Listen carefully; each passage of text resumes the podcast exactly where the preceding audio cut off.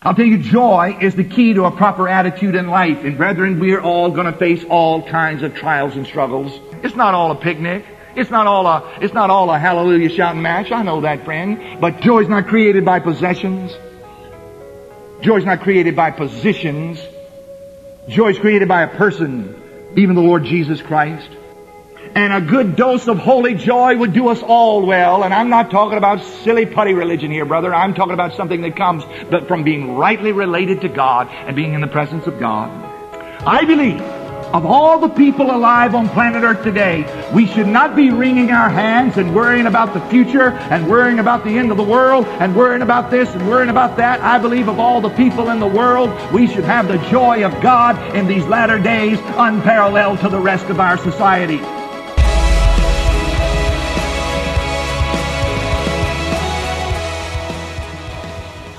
Great to see everybody today. As uh, you are getting yourself situated, go ahead and grab your Bibles and turn to the book of Philippians. We're going to be in chapter 1, finishing the chapter today. Actually, not finishing the chapter today.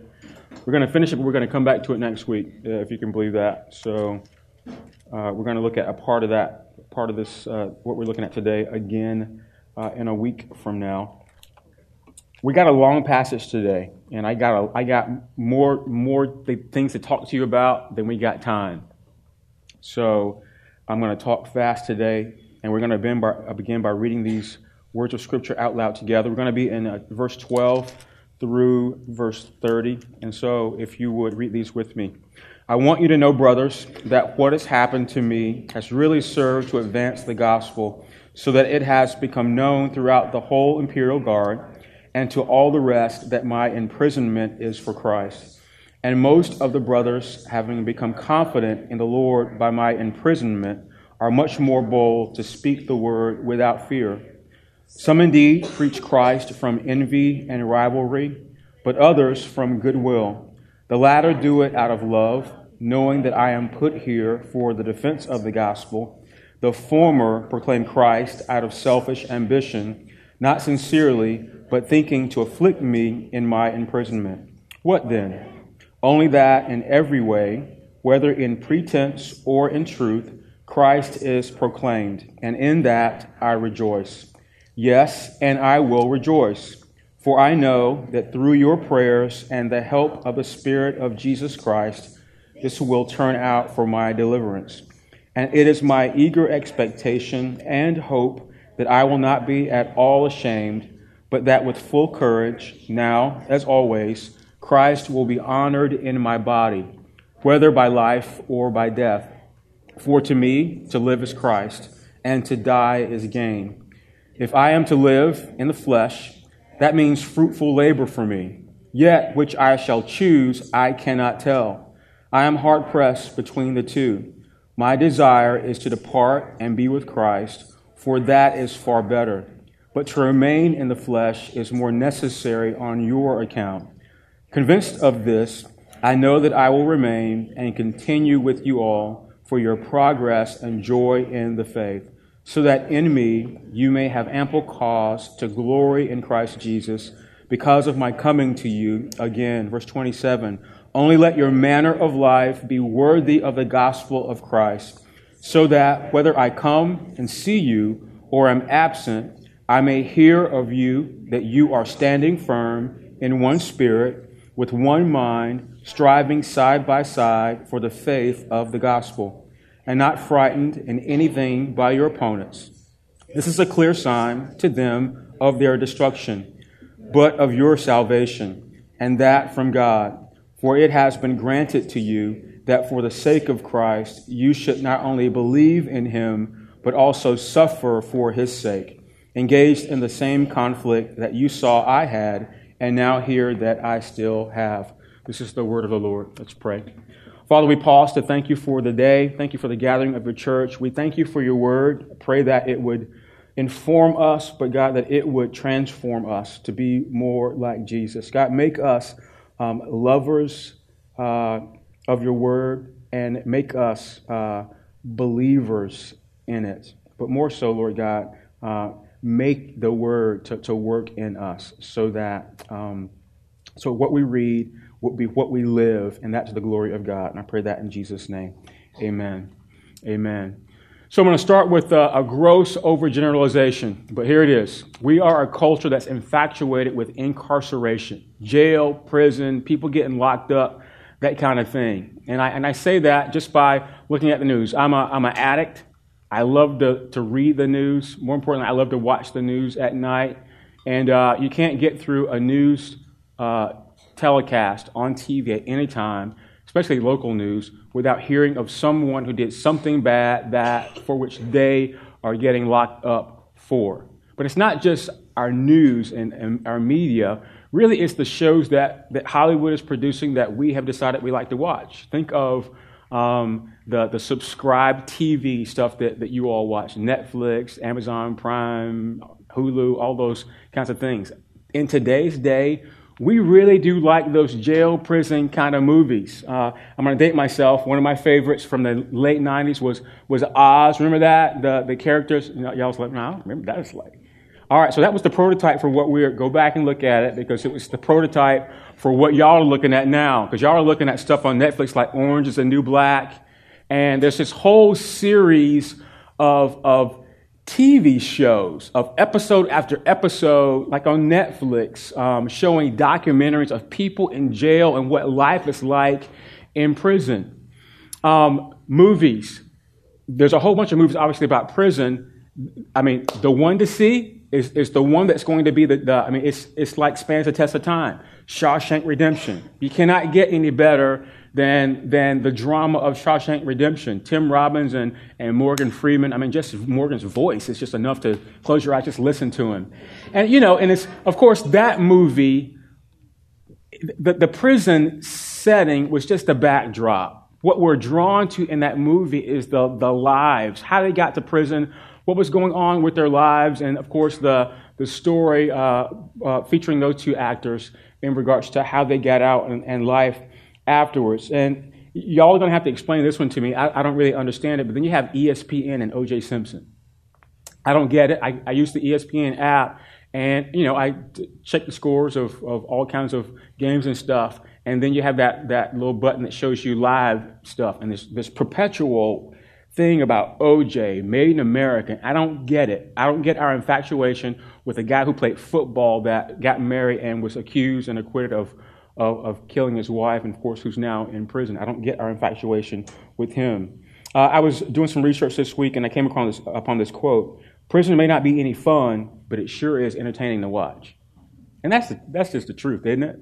I don't know, I don't understand our infatuation right now in Hollywood with prison, but there is one. And I think, to, to be honest, maybe the draw isn't necessarily that we like prison or even the thought of prison, but it's just not far from us. There's not a person in here that doesn't know someone in your family or a close friend or a relative or an acquaintance that has not been in jail or perhaps is has been locked up for a considerable amount of time and so there is this intrigue.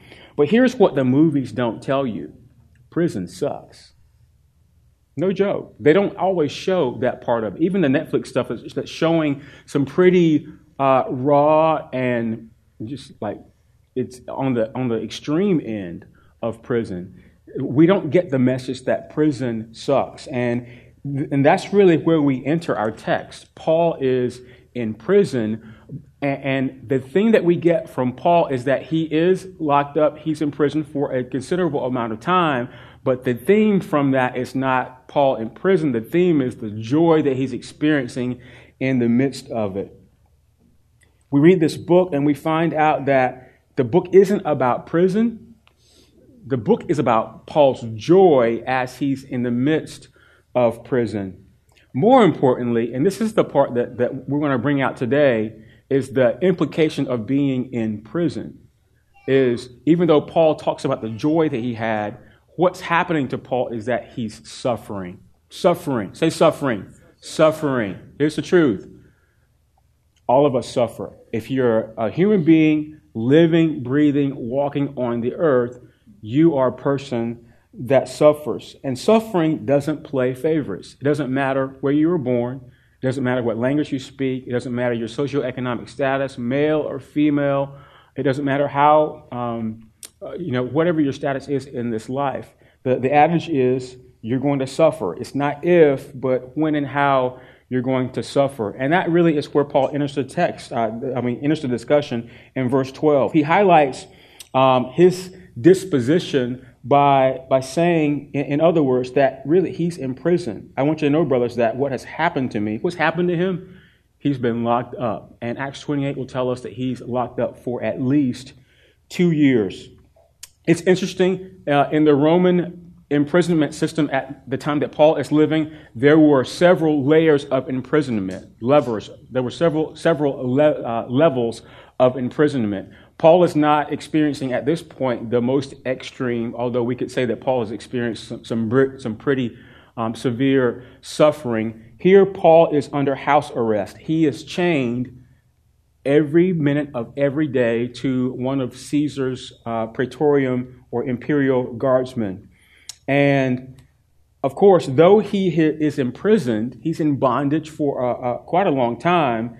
The big idea out of our text today is it's not the bondage itself, not the prison itself, it's the joy that Paul is somehow amassing out of it. But that begs the question well, I mean, why? How can Paul do that? How can he talk about joy in the midst of suffering? And perhaps the question before that is why do we have to have suffering at all in the first place? And, uh, and for that, the theologians help us out. They tell us why there's suffering in the world. And the obvious answer, firstly, is it comes from hard circumstances. But uh, peel that back again, and the Bible has to fill us in. We learn from Genesis 3 that God made a perfect world, that He placed uh, human beings in the midst of it, and He gave them a command not to eat of the fruit of a tree. And we don't know how many years or days they lived under that rule, but we do know the Bible tells us in Genesis 3 that they disobeyed that rule, that they ate from the tree that God told them not to eat of, and then sin and chaos ensued. First, it we see that sin and chaos uh, coming to, to fruition in them. They hid from God, learning that they were naked and not uh, and, and ashamed. Shame comes on them. But the Bible also alludes to the fact that all of creation is tainted. This beautiful world that God has created, flowers in the garden, turns to thorns in a desert, and nothing is as it should be. One of the implications of, of sin coming into our world is, is suffering. And, and Genesis 3 doesn't use this, this word suffering, but it does use the word curse. And it's interesting to me how God cursed the world. First, the Bible tells us in Genesis 3 that God cursed Satan or cursed the serpent. And the Bible would say that uh, this is the curse that Satan got. Of course, Satan is possessing the serpent. He, he said, You'll be cursed to crawl on your belly, which, you know, in my creative mind, I don't have a creative mind, but I just think about this stuff. Like, all right, if he cursed him to crawl on his belly and, and to eat the dust that he's crawling through, what kind of posture that, that the serpent had before that? Did he have like little legs split out between? I mean, what, what in the world was he doing? He cursed the serpent. He cursed, uh, cursed Eve. He said you would have pain in childbirth. Women, I mean, you got to blame Eve. He, he said that, uh, that, that Eve's, um, Eve would want to um, overrule her husband, but that the husband would rule her. And he said that that the man, or he said this to Eve, but he really meant all humanity would be in opposition to, to Satan, that Satan would um, bite his heel, but the man would ultimately crush Satan's head. That ends up being good news with Jesus on the cross. Then he curses Adam, and Adam's curse is really a, a, a curse on the ground, such that all of the ground would suffer. And so you want to know why labor is hard now? It's because God cursed the ground so that we would have to work for our sustenance. And so, I mean, this everything suffers because of this first suffering. And we aren't, uh, we aren't devoid of suffering in our world. Firstly, we see it in the media. We see widespread poverty, and unfortunately, technology and social media like just pulses uh, front and center on us every time we open our phone or look at the news. This past two weeks, we've seen um, just horrendous natural disasters overcome much of the world. Four hurricanes that have directly affected um, some of the United States. One that's crawling up the eastern seaboard right now that maybe uh, Thursday or Friday, we're going to feel the effect of in uh, strong winds and some, some, finally, some fall temperatures. There's some of you who have family in Puerto Rico and, and those areas that those areas have been devastated, Texas and, and Florida. And I mean, why do those things happen? The pristine world is tainted by sin. Suffering ensues. Widespread diseases and death are, are all around the world. And so we see it in the media, we see it all around us. As a suburb of DC, I mean, we live in a pristine kind of an area, but we're not. Um, we're not hidden. It's not hidden from us the, the, the, homelessness and rape and abuse that are in our world. And even in the church, I say, you know, Christians aren't immune from suffering. And we experience the, the, the tension of being in relationship with other people. We have kids that are sometimes get unruly that we have to discipline. Um, all kinds of things. We have pain and sickness and illness in our bodies that we wish we did not have, but that's a part of the suffering that we experience in our world. And so, why does suffering happen? Well, because of hard circumstances. Some of those that we bring on ourselves, like Adam and Eve in the garden. Suffering happens because of sin. Suffering also happens because it comes from the hand of other people. And that, particularly, is what we see in our text. Suffering at the hand of other people is called persecution. And Paul shows us that uh, firsthand. Firstly, you know, Paul is no stranger to suffering at the hand of other people. In 2 Corinthians 11, he writes, Five times I received at the hands of the Jews the 40 lashes minus one. Three times I was beaten with rods. Once I was stoned. That stone was rocks, not, not drugs. Three times I was shipwrecked. A night and a day I was adrift at sea on frequent journeys, in danger from rivers, danger from robbers, danger from my own people, danger from Gentiles, danger in the city, danger in the wilderness, danger at sea, danger from false brothers, sevenfold dangers. That could be a song, right? Like a rap song. Danger everywhere. Verse 27 In toil and hardship, through many a sleepless night, in hunger and thirst, often without food and cold and exposure, and apart from other things, there's a daily pressure on me of my anxiety for all the churches. Paul is no stranger to suffering, and he even talks about it in the text that we're looking at today. Look at verse 15. Paul says, Some indeed preach Christ from envy and rivalry. Skip down to verse 17. The former proclaim Christ, who, those who preach Christ from envy and rivalry, trying to get at me. He says they do this out of selfish ambition, not sincerely, but thinking to afflict me in my imprisonment. So here's what's going on. Supposed believers who were jealous of Paul and his ministry decided they were going to, to, to get him back when he was put in jail by, um, by being more aggressive in their evangelism. It's sort of like Paul's down, he's out, he's out for the count, and I'm not going to like lend him a helping hand to help him get up. I'm going to take my bat out and I'm going to like beat him some more. Suffering at the hands of other people.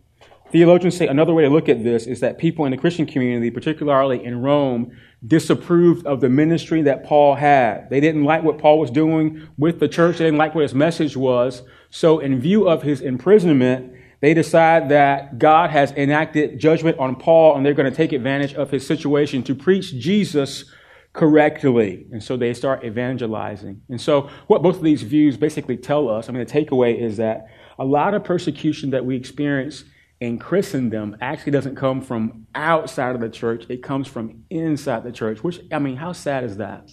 But you've experienced that too. And church history proves this. Think about the Protestant Reformation, which began in the 1500s. You know, before that, the church was basically Roman Catholic, right? Which wasn't a bad thing. But at the beginning of the Protestant Reformation, you get the, the, the, the initiation of evangelicalism. And then we have all these Protestant denominations. Since the 1500 Protestant Reformation, there are now, in this day, about 45,000, that's 45, three zeros, different Protestant denominations. I'm not talking churches, denominations, like headquarters of churches.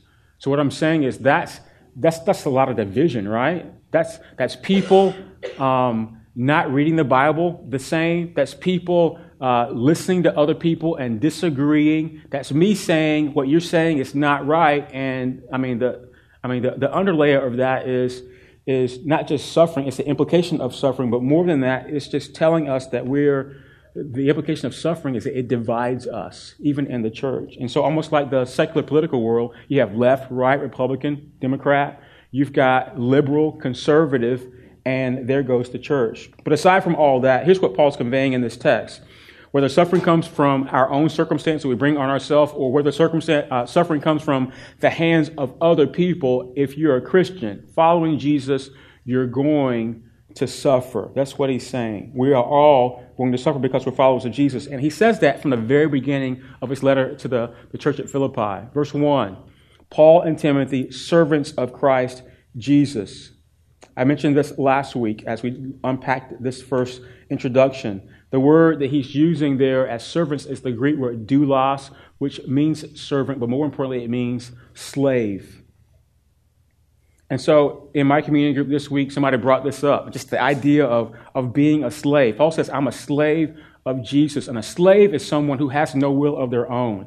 A slave is someone whose will is swallowed up in the will of another. And so I used this phrase last, in last week's sermon who Jesus saves, he enslaves. Jesus is, he wants you to give up your life for his, that his will, that your will will be consumed in His. If you are a servant of Jesus, if you're going to serve God, you're going to be, you should be a slave of Jesus.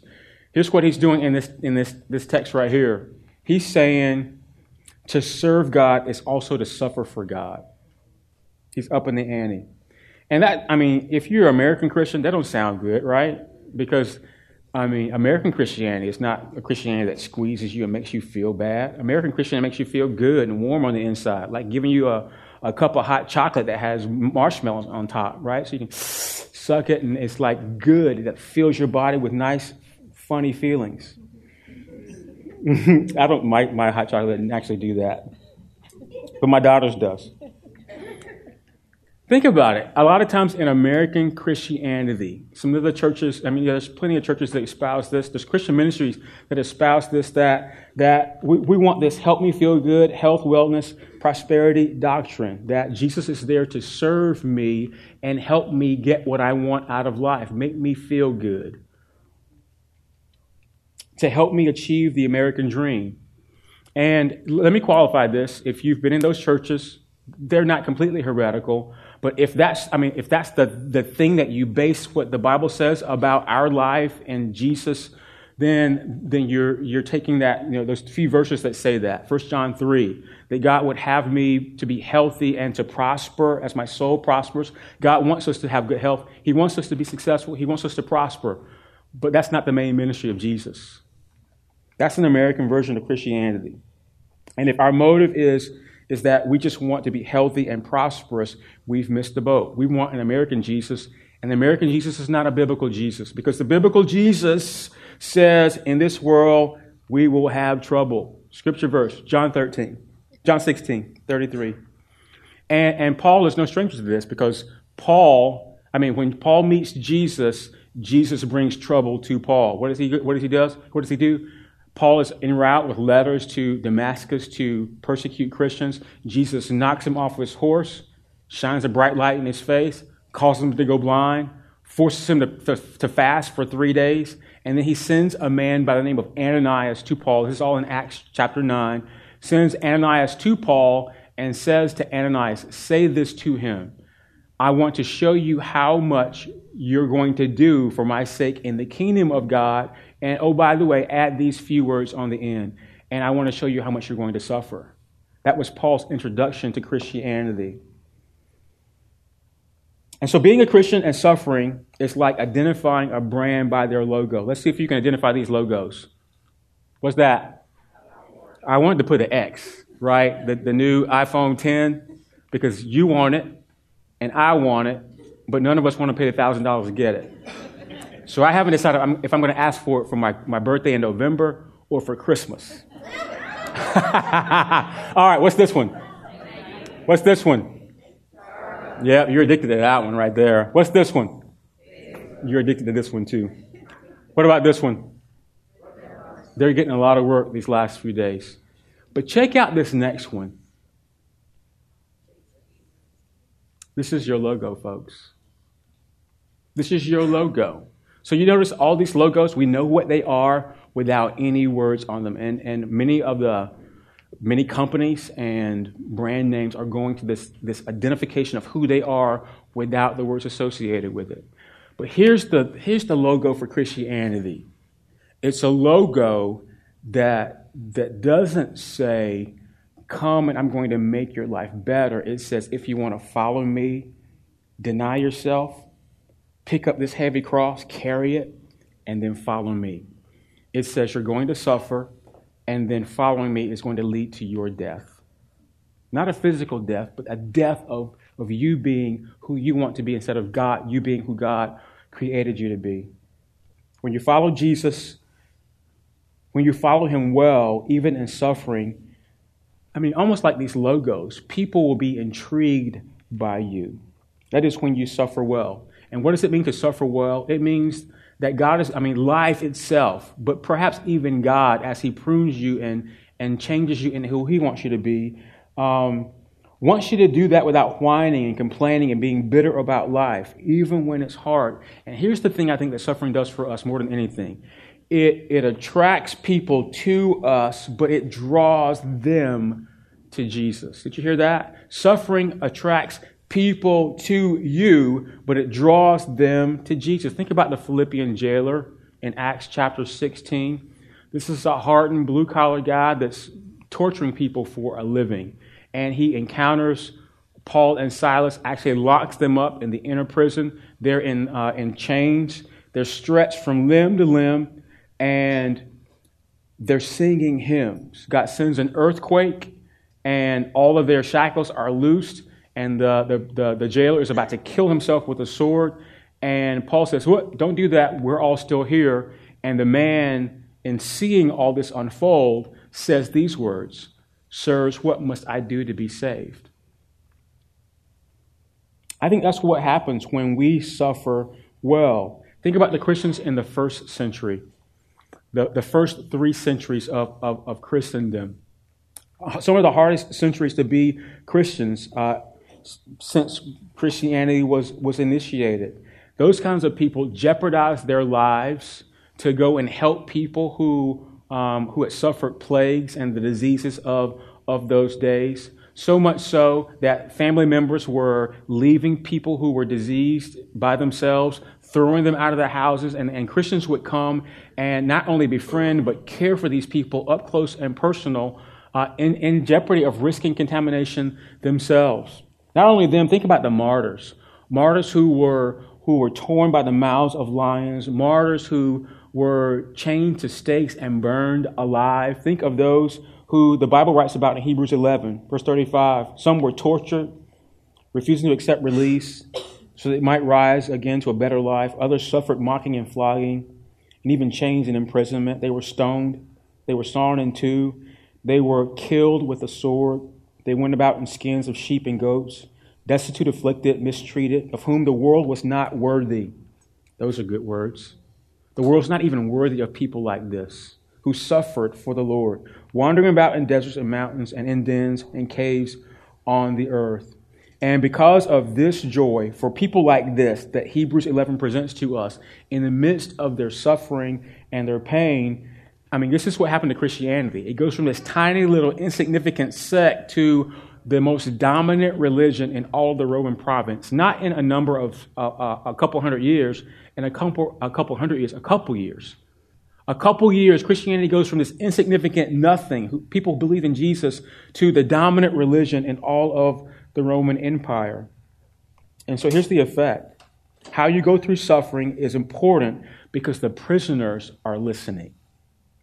But in this case, not just the prisoners, it's the guards. And so, verse 12 through 14 in our text, Paul is under house arrest, and he's the imperial guard. They're, they're, they're Caesar's elite soldiers. I think of the old guard here. They're obviously, our, old guard aren't necessarily guarding our president, but they had the task of guarding the emperor, the, the imperial guard. They guarded the emperor, and they guarded select pris- uh, political prisoners as well. And so Paul was a political prisoner in Rome, and he's literally chained wrist to wrist with these guardsmen all day, all night, Acts 28 tells us for two years, he can't go to the bathroom, he can't go to sleep, he can't do anything without a guardsman attached to him. Think about that. Think about that not from Paul's perspective, because I mean, that's obviously a measure of suffering for him. How would you like to be tied to someone forever and could never, I mean, never have any privacy for your own? Think about this from the venue of the guard. They got to spend probably a couple guards a day, depending on how often they rotated. They got to spend hour upon hour with one of the, you know, say Jesus, one of the most important persons in all of Christian history. They got to they got to hear Paul pray. They got to see him read the scriptures. They got to see him entertain some, some, some people that were able to come to him and talk about their, their, their circumstance. And Paul encouraged them in the Lord. They got to see Paul um, write some of these manuscripts of Scripture. They got to see Paul in amongst all the, the circumstance that he was in, experiencing have the peace that passed be, um, way beyond understanding. And apparently, many of them came to faith um, just because their attachment to the Apostle Paul. And so here, here's the, the, the point I think Paul is making, at least in these first three verses. He's saying, despite my situation, the gospel is advancing. In fact, the whole Roman guard that should be guarding Caesar are coming to faith. They're being affected. And those who preach the gospel, because of my chains, are doing so more confidently. And more specifically, here's what this says to us. I think it says, like Paul, you're being looked at in how you live your life. You, every one of you that calls yourself a follower of Jesus, you're being looked at in how you live your life, especially when you suffer. People are listening to the sermon of your life. And if you think you're not preaching, you are. The way you live your life, even when you don't use words, you're, you're, proclaiming something about yourself. More importantly, you have the opportunity to proclaim something about the God that you serve. And people learn a lot from us. They will learn more from us when life is when our lives are hard and we're exposing it a little bit when it's leaking out and they're seeing us deal with it than they will when our days are cheery and the sun is shining on us. And so I'm encouraging you, don't be shy around your neighbors, those that you're uh, able to befriend here, among your coworkers, definitely among your family members. Let them see some of your pain. Let them, let them into some of your suffering. And then prayerfully, some of the the joy in the midst of the difficult circumstance that God is enabling you to have will be seen as well, and it might change their whole disposition. And think about the hard things that we go through.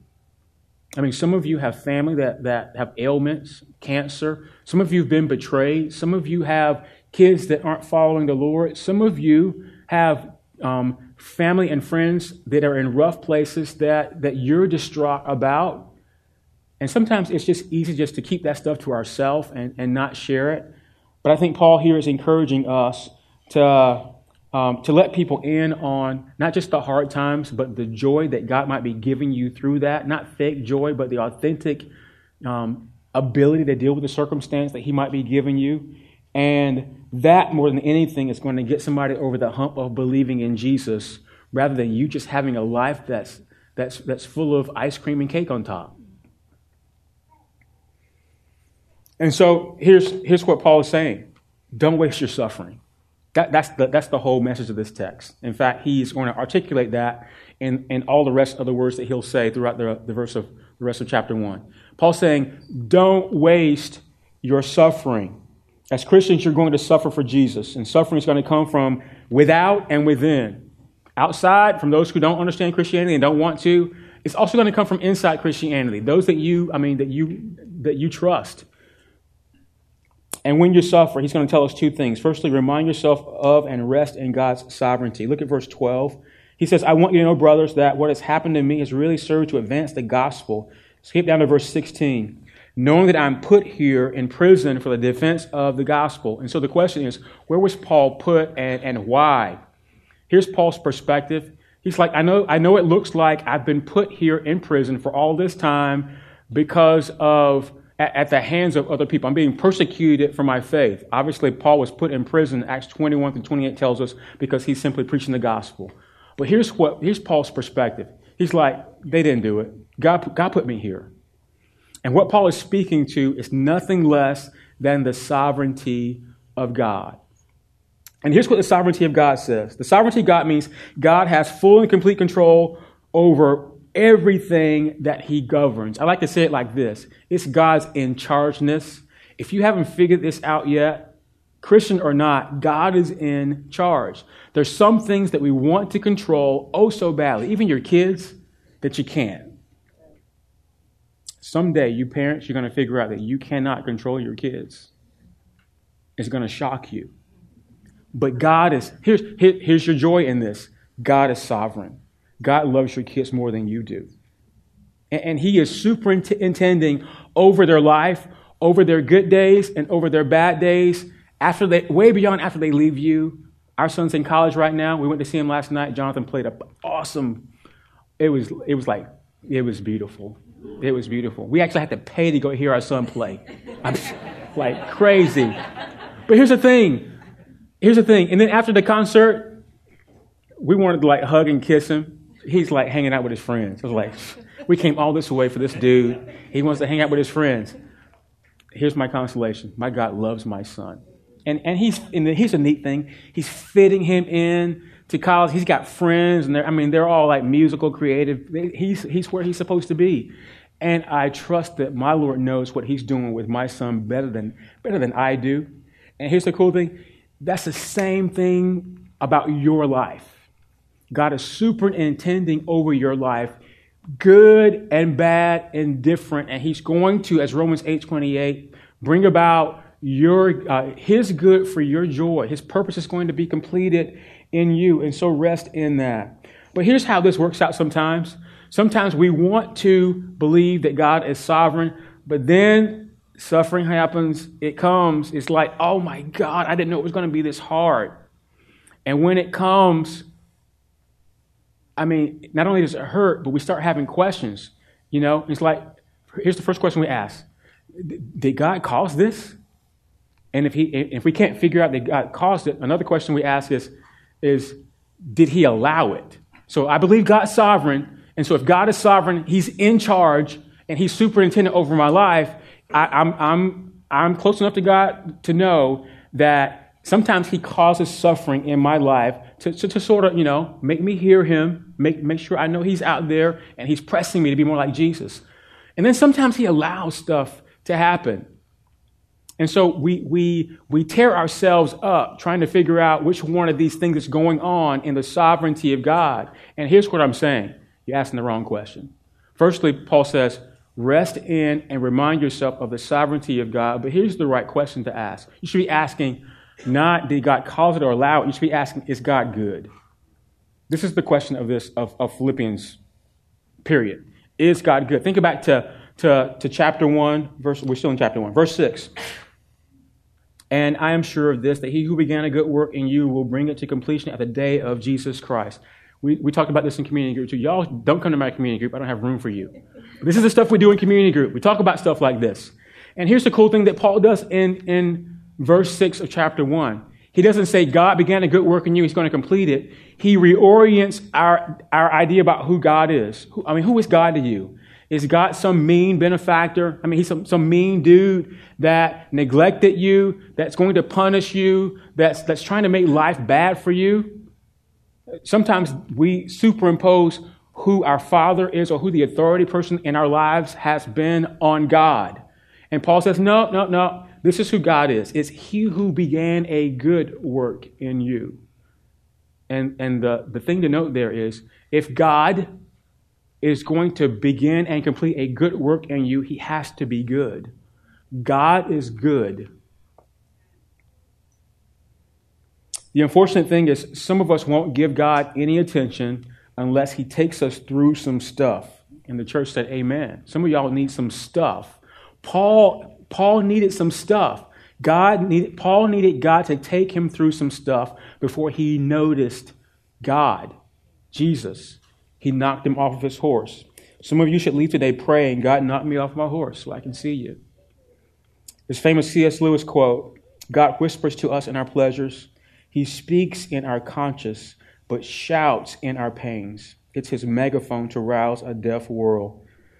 Sometimes we need God to shout because we don't hear Him otherwise. And, and He shouts in the midst of the pain that He brings and allows in our lives. And so when you're suffering, when you, when you know God's there, He's sovereign, He's in charge, but you're still suffering, here's what Paul is encouraging us to do. He says, Rejoice more in your relationship with Jesus than you do in anything else. And so this is what Paul does in the rest of our text. Firstly, he says, rely and uh, pray and rely on the Holy Spirit. Verse 18. I'm going to speed up here because I got to get done. Yes, and I will rejoice, for I know that through your prayers and the help of the Spirit of Jesus Christ, this will turn out for my deliverance. And so pray and rely on the Holy Spirit. If I'm going to, um, if, if, if Paul is teaching me here how to not waste my suffering, first he says, remind yourself of and rest in God's sovereignty. And the second thing that he says, and he's going to trace this out through the rest of the text, is pray and rely on the Holy Spirit. Paul is saying prayer works. Don't just pray for yourself, keeping your prayers all quiet and um, isolated. He's saying it's okay to share your prayers with other people so they can pray to God on your behalf for your deliverance. We need that. Don't be so private that you can't ask other people to pray for you. And then he says, don't discount the help of the Holy Spirit. And he reminds us of that because here's our tendency. In times, when times are hard and we suffer, sometimes we turn to other things other than God. And the Bible calls that idolatry. We will take uh, a non God thing and make it our, our God. We will worship that instead of God. We will look for meaning and identity in other things except God. And I would tell you, we all have idols. Some of those were those icons we saw on the, on the, on the screen here a couple minutes ago. Here's the thing about an idol at some point, it's going to disappoint you. It's not going to give you all the things that you want to get out of it. Paul continues in verse 20 As it is my eager expectation and hope that I will not at all be ashamed, but that with full courage, now as always, Christ will be honored in my body, whether by life or by death.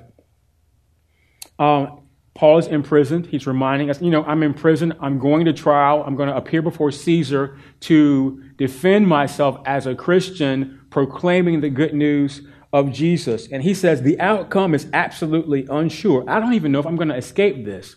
But here's what he was sure of I'm either going to be vindicated because I am going to testify and Caesar's going to let me go, or I'm going to die. And this is how he concludes that. Verse 21 For me to live is all about Jesus. You see that? For me to live is Christ and to die is gain. This is one of obviously the most quoted scripture verses in this book. This is one of the most quoted and memorized verses in all of the Bible. And it articulates Paul's theology about Jesus for himself, but also for us. He says, You know what? I'm probably one of the smartest guys on the planet. I'm brilliant. I've got a lot of things going for me. I could have a lot of material things, but here's what I've learned that none of that stuff is worth it because I got all I need. All of my life is all about Jesus. More importantly, he's saying, you know what? There's going to, come a chance that uh, I got a choice live or die.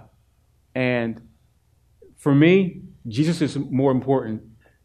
And so if I die, I'm going to go and be Christ. So I would choose death.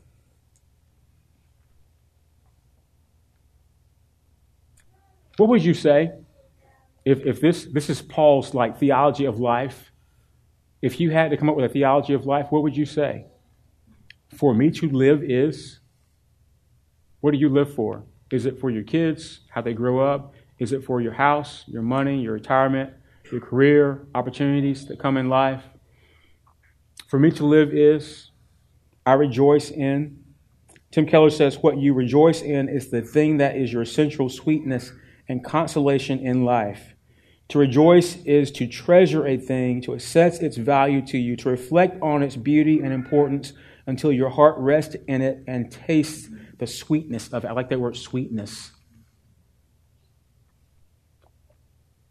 The way, The, the true way to suffer well is to have the right treasure. That's what Paul is, is encouraging us to do. That's what Tim Keller is coming behind and saying. We got to have the right treasure.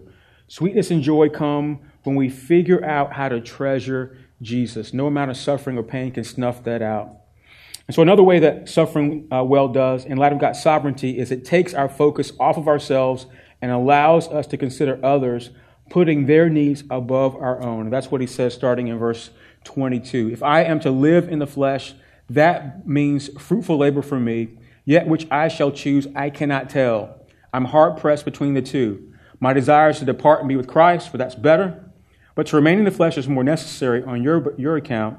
Convinced of this, I know that I will remain and continue with you all for your progress and joy in the faith, so that in me you may have ample cause to glory in Christ Jesus because of my coming to you. Paul is having this internal dialogue with himself, saying, you know what, I can't figure out which, which one I should do.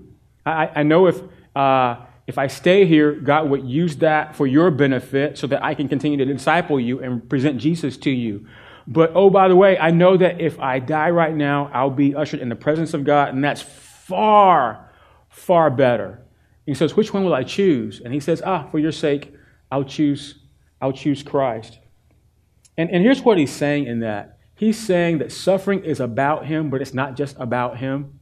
And I would tell you it's the same thing with you. Your suffering is about you, but it's not just about you. It, it really does include other people. Sometimes we suffer for other people. And when you suffer well, what you're doing is allowing other people to uh, to see how you're modeling that. One of the things that's missing in our culture today, in our Christian culture, is we have no one that's walking alongside with us modeling what suffering looks like.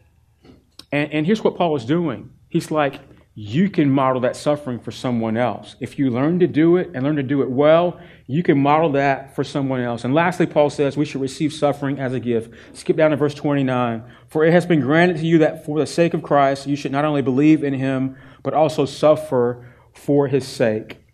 If you believe in Jesus, that God has gifted, uh, that God has gifted that. Um, if you believe in Jesus, it's because God has gifted that. But here's the message of this text if you suffer for Jesus, God has gifted that too. And that's hard to believe, isn't it? I mean, Lord, help my unbelief right there. And if you see suffering as a gift, I mean, that really is the only way that we see that God has suffered for us. God, your suffering is a gift, and it's a gift because you've already suffered for us. How did God suffer for us? He suffered in the form of Jesus on the cross, dying in our place for our sin. John Stott says this. He's an English Anglican. Uh, he says, I could never believe in a God where it was uh, were it not for the cross. In the real world of pain, how could one worship a God who is immune to it? That's in his very famous book, The Cross of Christ. And so here's what we do in the middle of pain, we're suffering. A lot of times it's like, ah, Lord, why, why am I going through this? Where are you in the midst of it anyway? And you know, there was one who said those same words, kind of. The Gospels uh, convey that Jesus, when he was on the cross, hanging on a tree between two thieves, he cried these words My God, my God, why have you forsaken me? And the, the, the true reality is we have a God, his name is Jesus, who has suffered for us. He suffered with us by putting on our skin, living life as a human, condescending from eternity to where we live. But not only that, he suffered for us, dying a death that he didn't deserve for us. And here's the thing Jesus, not only does he know what it was like to suffer, but Jesus suffered when he was innocent. And most of the time, we are not. We're not innocent we sometimes deserve the suffering that we get. And so let me conclude by, by saying this. Some of you are in prison. A lot of you are, are suffering. If you're human on a planet, you're suffering. This world is not the way it was intended to be. Some of you are suffering from a, from a perspective that you have pain in your body, you've got diseases that you're, you're dealing with, or you know someone that does, and you're taking medicine. And I mean, there's nothing that's relieving you of some of the discomfort and, and of the plight that, that's happening to you. Some of you are, are feel like you're in prison uh, relationally. Perhaps there's abuse, verbal or physical. Perhaps you're in a, in a relationship that feels emotionally distant and it feels like a prison to you. Perhaps you're single and the prison for you is that you want to be united. I mean, you, you feel alone and you want the, um, the, the presence of someone else in your life. And just life feels like a prison to you. Perhaps you're actually addicted to some substance, that you've allowed some substance to rule your life, or, or something else sex, pornography, drugs, or the like. And of course, if you've subjected yourself to that, then you've caused your own suffering. And probably the worst kind of suffering is when we suffer and we haven't done anything to bring it on. We, we suffer like the video we saw with IJM, we suffer at the hands of other people. Someone is, is making you to do things that you weren't made to do. Someone is forcing themselves on you and, and causing uh, life to suffer because of what they're doing to you. And that just is the worst kind of suffering. And definitely, if, you, if you're suffering, you feel imprisoned by, uh, by some of the things I've, I've named just now, you need ministry. Okay? And so we're a church that believes in counseling, and you can come to the pastors and ask for counseling. We also have Reach Back. We have a counseling agency that comes alongside us to help us. And just like um, just real serious issues that may take a little bit of time for you to, uh, to seek um, not just forgiveness, but healing and recovery, redemption and recovery in. So if, you, if you're following one of these, these lanes, you feel imprisoned by your suffering, you need help. Don't, don't live life alone. But that really is the beauty of community. We have the privilege of being not isolated, but living in community with other people, and we can, you know, discreetly divulge some of the ways that we feel imprisoned by our suffering. And then let me conclude with this. I made, uh, I made jobs at the Prosperity Gospel. You know, we're not a church that you come to and you see a sign that says, Come to Jesus, He'll bring you peace and give you everything that you want in the American dream. That's not our church. But we are a church that says, come and suffer with us. If you're a Christian, God has called you to suffer. You're going to suffer in this world. But isn't it cool that we get to suffer not alone, but suffer together? And that's what it means to be the local church. Let's pray. Father, thank you for your word. I pray that it would touch people, um, not just in their minds and become head knowledge, but God, that you would change our hearts by it. Lord, we suffer because we live in a sinful world. Sometimes we suffer because uh, we do sinful things. I pray that you would deliver us from evil. I pray that you would um, deliver us from ourselves. God, would you, deliver, would you deliver us into your hands by your great gospel? And I pray that in Jesus' name. Amen and amen.